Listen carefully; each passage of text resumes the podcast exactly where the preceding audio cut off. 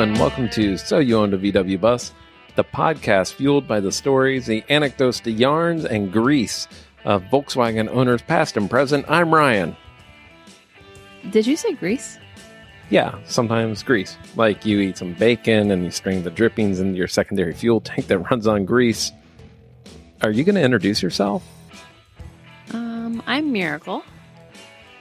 So we're a dozen states into our 49 state tour when our exhaust system developed a crack. I jumped on Van Alert and found a place called the VW Garage in Portland, Maine.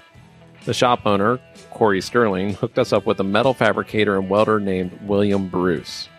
William is a fellow VW owner, and after he patched our exhaust system, we decided to do an interview right there in the parking lot along their very busy main street.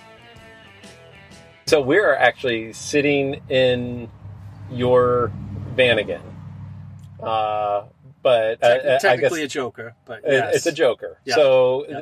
uh, explain for our listeners what what what exactly is a joker? Uh, what what makes this breed different than all the other vans that they're going to see around? And if you don't mind holding the the Oh, microphone, okay. yeah. in um, well, this was originally sold in Germany, and in Europe they didn't use the model name Vanagon. They used other model names, and one of the more prominent ones was Joker. And so this is it's just called a Joker. I don't know exactly why. There are varying um, takes on that. Um, this German friend of mine, Andy, said that it's like the top card, like the ace, like the best. Apparently, that's one. That's his take on it. Um, that's that's what I know about why they're called Joker. Um, in the U.S., Vanagon was uh, van station wagon, so that's why it's Vanagon. Does your bus have a name? No, And will you name and it? it doesn't have a gender either. No. Okay. Do you just not get into that, or I, I don't get into that. Yeah, yeah. Um, although I have an intimate relationship with the car, I don't. It's it's it's it's a machine.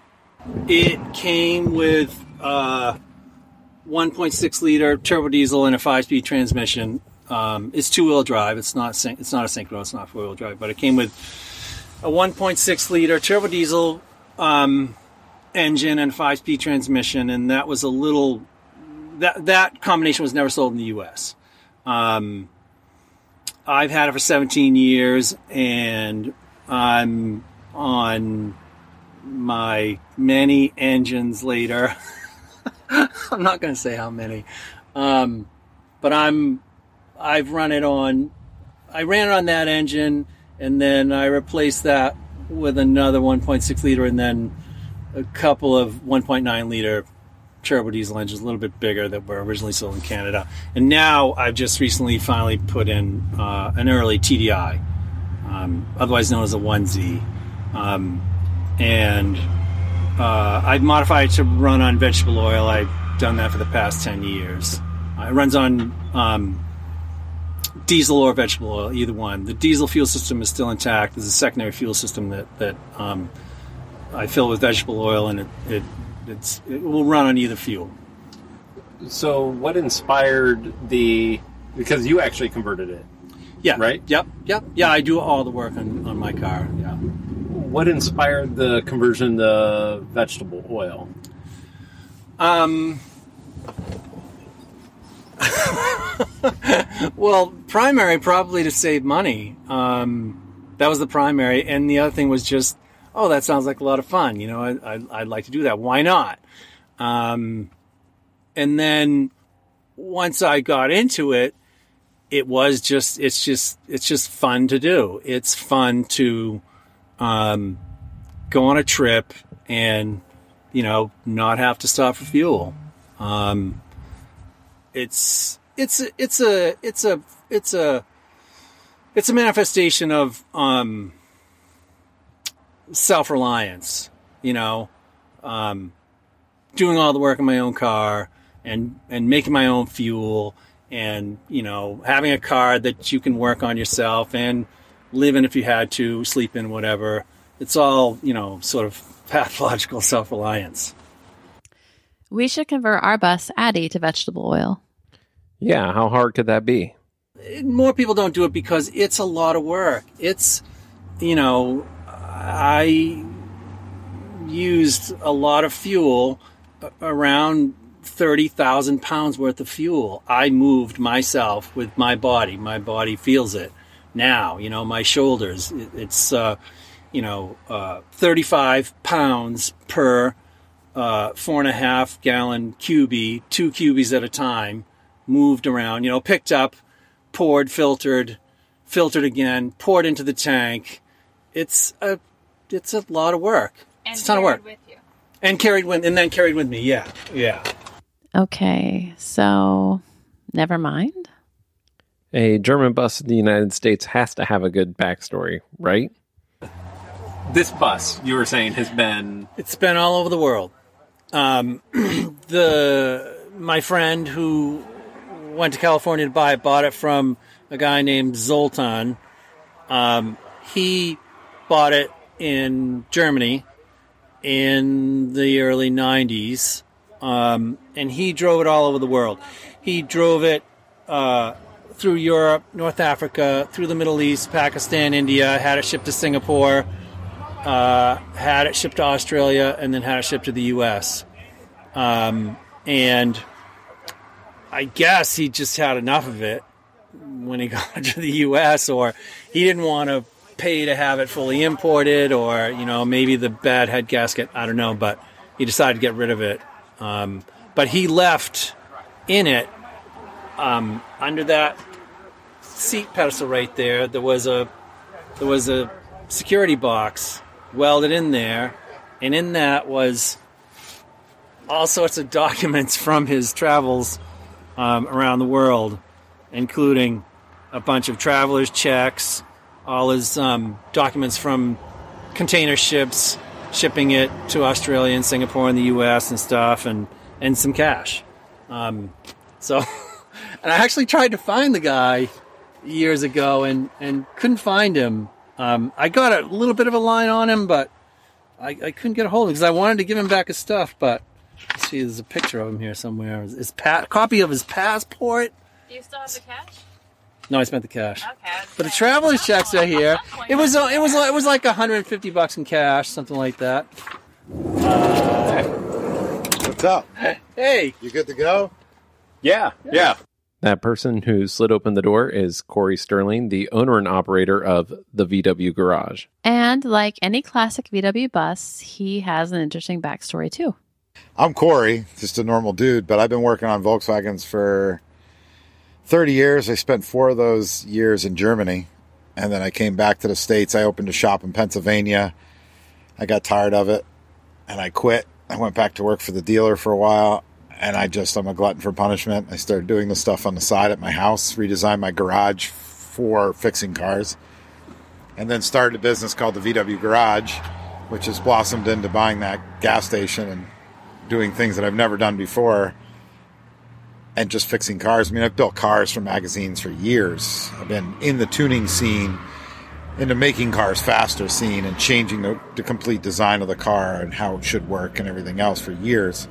Everything I own, I couldn't afford to let somebody else fix it, so I had to learn. And it's just, I'm self taught. I've never went to school for this at all.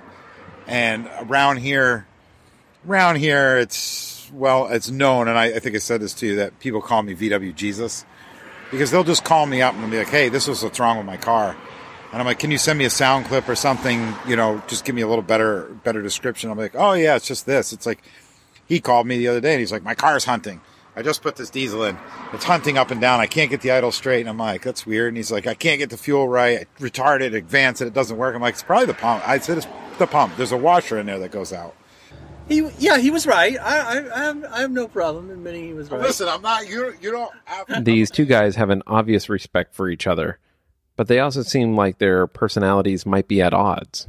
We had to ask how they ever ended up working together. Oh yeah, a mutual, a mutual friend of ours. uh, She was a. Her name Oh, was yeah. Margot. She was a client of Corey's when he was at the dealership down in Saco, and um, he said, uh, she, he said, she said, she said, you know, this this guy's been working on my car. You guys should get together. You like each other. you know. And so, um, yeah, so that's how we met. And then, but then we got to know each other better when Corey moved his business up here to to Westbrook, Portland first, and then Westbrook. Yeah, because we have uh, complementary trades. You know, I'm a metal fabricator and machinist, and so we've done a few projects together, and and we're like he says, gluttons for punishment, I guess. Yeah. If, if it can't be built, we'll try to figure out how to build it. Corey, as he said, is well known, very well known. He has been featured in Performance VW. Corey is also a professional driver who loves the thrill of speed. Oh, uh, what do you think of Bill's uh, rig? oh, I love this thing. I think it's awesome. It, it's a it's a quality, right? it's it's not even about show quality. It's just the stories the van can tell, and the things that he's done to it are always an improvement. And it's neat to see the engineering that goes into it. He's a real neat guy. I, I would almost say he's eccentric in a way. He's very meticulous. He's very calculated, um, and he's taught me some really cool things. But what he's done to this van is is pretty awesome. I mean, he's a diehard Vanagon owner. Like he drives this. If he could drive it daily, he would. Uh, so Corey has a reputation uh, for driving.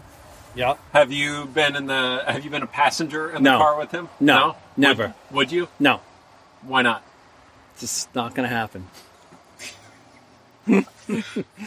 no, Uh, because he has you know 500 plus horsepower cars, and No I'm not going to do it. Yeah, uh, yeah, you wouldn't go. Uh, I don't even drive his. He, he he wants me to drive his cars. and I don't even do that. I don't want to know what I'm missing. I, I I used to go fast years ago. I raced motorcycles quite a few years ago, and I don't go fast anymore. Yeah, I, I went from the the fastest production vehicle to the slowest production vehicle, and I like it that way. Less tickets. Any other piece of advice or wisdom for us? Stay off the highways on that bus. highways. Yeah, Enjoy the back roads, even though it might take you longer. It's just the wear and tear on on these old buses. People, like you said, they've there's been a since COVID hit.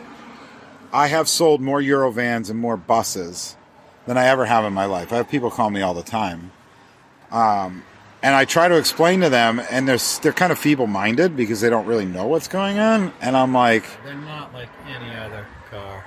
it's not. It's a. It's literally owning one of these is a becomes a way of life. You have to understand that when you pull into a shop, like when you pulled into mine. Yes, I might have been like you know, jokingly around with you, giving you a hard time. I, I will never leave a bus owner stranded in this state. I just won't. As much as I would love you to be stranded here because there's so much to see, I won't do that. We have enough people here already. I want you to move along. Thank you, Corey, and thank you, Bill, for helping us move along on our 49 state bus tour. You can follow along at ontheroadwithaddy.com. And thank you to the Jan Machowski Foundation of Switzerland for supporting this venture. Hey, baby, you ready to hit the highway? I think we're supposed to be sticking to the back roads, baby. Says who? It just the highways are just soul sucking, mind numbing, terrible, terrible roads. Terrible. There's nothing there. There's nothing except for cars. And and in other states, it's advertising. You know, in in in Maine, there's no billboards, so that's kind of nice. But yeah, they're they're hot for one thing. And I don't have air conditioning. You know, they're exposed to the sun. Um, they're long, flat, and straight and there's nothing there. You know, it's there's there's nobody there except for other cars. So I I stay off them. If your if your if your goal is to get from point A to point B, then get on the highway, and that's what most people do. But I try to not have that be my.